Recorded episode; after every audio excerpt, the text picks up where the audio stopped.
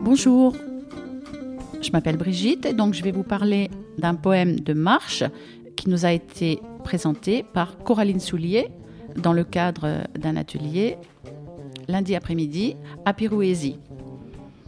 Alors pour les Pirouésiens bien avertis, vous connaissez certainement ce qu'est un poème de marche. Hier, nous étions quelques-uns à en découvrir la forme.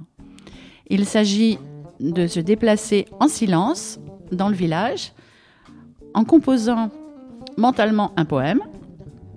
Et en arrivant sur la plage, on doit s'installer et écrire le poème que nous avons composé, le mémoriser et le proposer à l'ensemble du groupe.